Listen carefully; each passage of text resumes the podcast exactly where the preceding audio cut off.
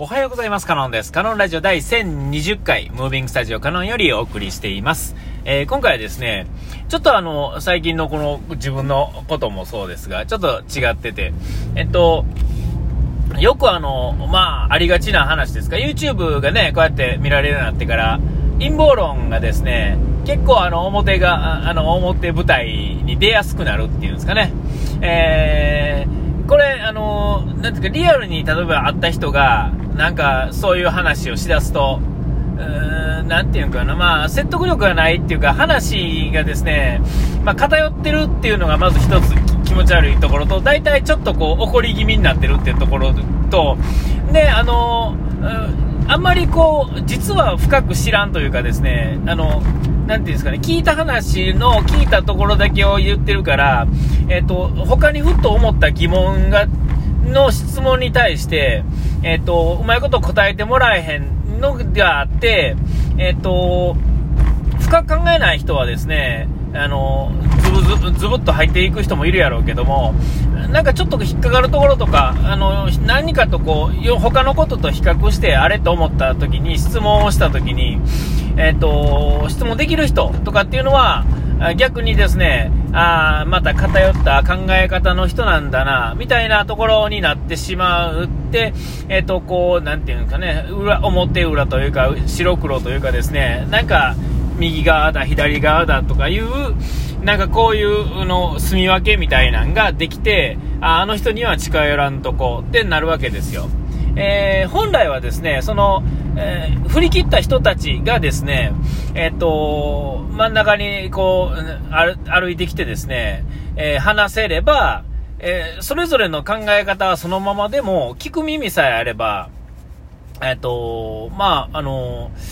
なんて言うんですか、え聞く耳ある人は、あの、右に振ってるけど、比較的真ん中気味だよね、みたいな風になるとは思うんですが、えー、実際はもう振り切ってるかもしれないですけども、えー、要はそこに行かないと話も通じひんというかですね、えー、ってことになると思うんですよ。で、えっ、と、それは、えっ、と、言ってる人はですね、全員が当然ですが、主人公ではないんですよね。えー、こういう陰謀があるとか、あのー、ね、中国ではどうやとかね、えっと、なんかロシアではどうやとか、アメリカはどうやとかね、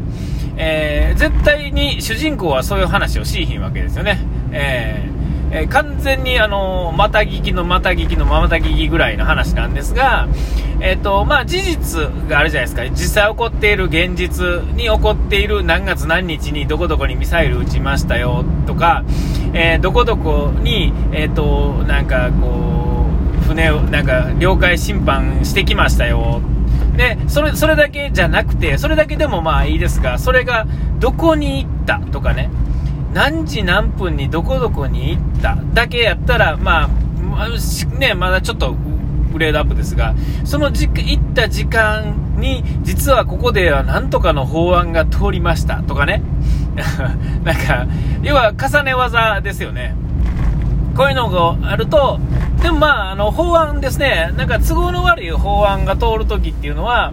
大体あの、その時になんかいろんなことが起こるんですよね。なんかこうニュースに、ニュースがみんなこぞって何か、こう、するようなことが起こるわけですよ。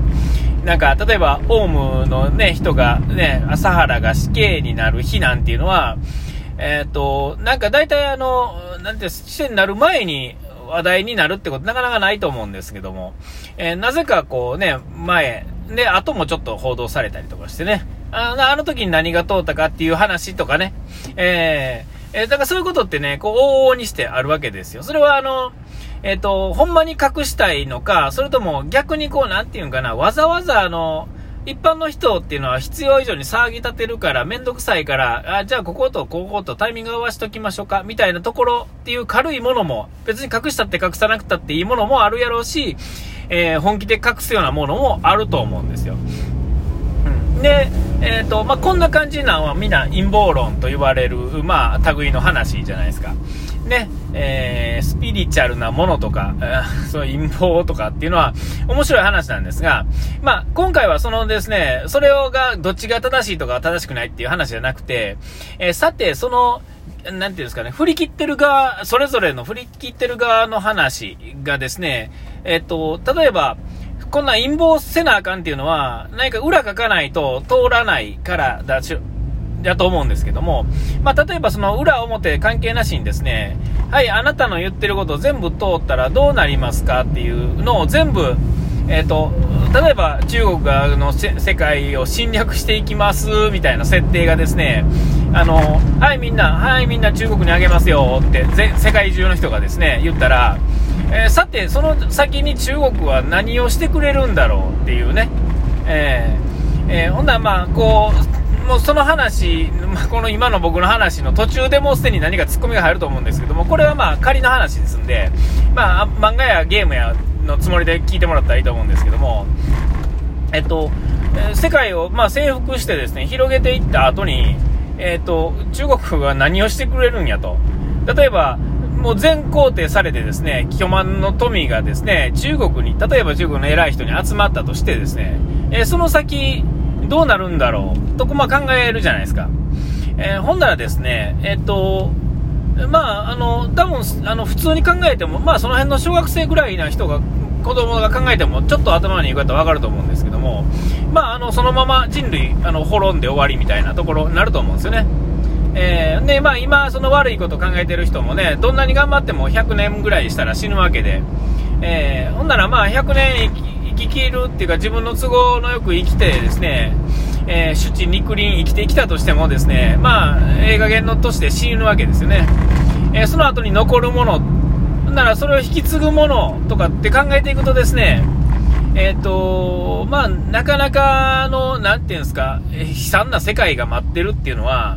えっ、と、これ陰謀論とかなんとかって言って、あの、その目の前のことだけを言うと、えー、ね、なんかその、椅子取りゲームみたいなことだけを考えるとですね、えっと、なんか勝ち負けとか、あそこ行ったら、あそこにあんだけのお金が入るとか、埋蔵された石油が実は何バレルあるとか、なんとかかんとかっていう話だけやと、なんか経済の話とかだけで考えるとなんかこう、えー、なんとかね、こうなるとか、戦争になるとか、ね、あのー、とかいろいろあるんですが、えー、どっかが片っぽが取りに行ってと取れた設定でいくと、えその後には衰退しかないと思うんですよね。えー、あの、どんなに頭がいい人でも、えっ、と、あかんようになってきてるじゃないですか、実際ね。えー、あの、社会主義がとか民主主義がとか、なんとかっていうのはあるんですけども、えっ、と、まあ、最初のね、あの、社会主義の出ど、ころの話とかっていうのは、えっ、と、多分ですよ。多分、ちょっとわかんないですけどね、こう、なんとなく YouTube 見てたり、話聞いてると、誰でしたっけ？あの、ロシア作った人ね。あの人とかでもそうやけど、あの辺の人とかでもそうやし、まあ、中国の最初の人もそうですよね。中国っていう国になってから、えー、あの、ボロボロにしはった人も、そうですけども、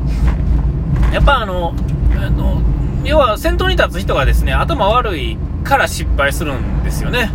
えー一番最初に例えば社会主義の思想自体っていうことに、なんかおかしなこともあるんかな、ちょっと僕ちょっとその見てないですよ。見てないですけど、その本も読んでないですけど、例えばあの、論語ってあるじゃないですか。日本っていうか中国ね、まあ論語っていうのは、あ、儒教っていうんですかね。え儒教っていうのはまあ上を、なあの上が絶対なわけですよ。ね。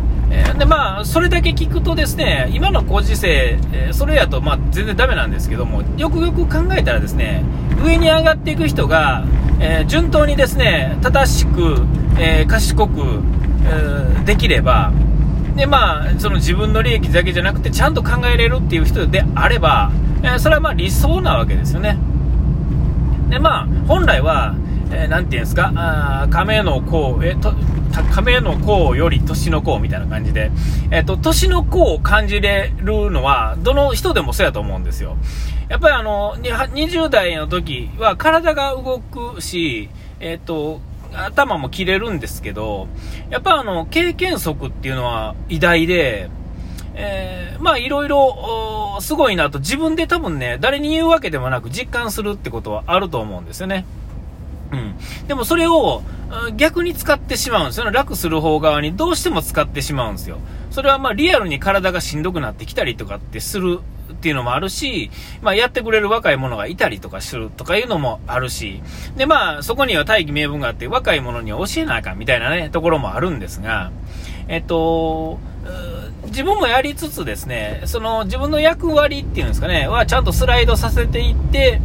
えー、で、そのスライドさせるためにはどうするかっていうのをその10年ぐらい前から順番にこう考えとかないと、10年先にこうなっていった時にはこうするから、この時点ではこの現場が一番得意やけれども現場から退いた後のことを考えてこういう風にしようとか、そういう感じでですね、ずっとこう自分にまあ、若い時じゃないですけど、こう、プレッシャーをですね、新たなプレッシャーをずっと与え続けれる人。ね。で、最後には別にもんなしになって、最後は死んでいくっていうのが、本当は理想、理屈上では悪かってるんやけど、やっぱりその、いつ死ぬか分からへん状況で、やっぱりもんなし、最後もんなしになって死ぬっていう状況に持っていくっていうのは、えー、相当な覚悟がいるわけですよね。えー、こんだけやってきたんだから、なんかこう、この、ね、なんかリッチに暮らして死んでいきたいみたいなとことか、優雅に暮らしていきたいとかっていうのもあるんですけど、まあ、下の子供になんとかとかあるんですけども、子供は子供で勝手に育、育っていうか生活していったらええわけで、ほんなら基本的にはやっぱり個人が、えっと、みんなのことを考えつつですね、ちゃんとできれば、まあ、社会主義とかでも別にええわけですよね。えー、多分一番最初にその論を考えた人、誰でしたっけ？あの人、もう多分、多分本をよくよく読み解いたらですね、意外とちゃんとしたこと言ってたりとかすると思うんですよね。ただ、あの、大きな体制になってきた時には、まあ、こけたりとかするわけで、えー、でもそれを、中途半端に頭のええ奴らはですね、えー、自分のなんかいいように使うんですね。ほんで、その目の前のことについてはこうだろうって、こっちは正しいよねって言って、んで、まあ、それで行くっていう。んで、まあ、そうやって崩れていくっていうんですかね。えー、難しいですね。えー、まあ、正しいことが正しいっていうのが一番いいんですけど、まあ、どうで、あ、お時間来ました。ここまでからの下部書いてあれば、それでピス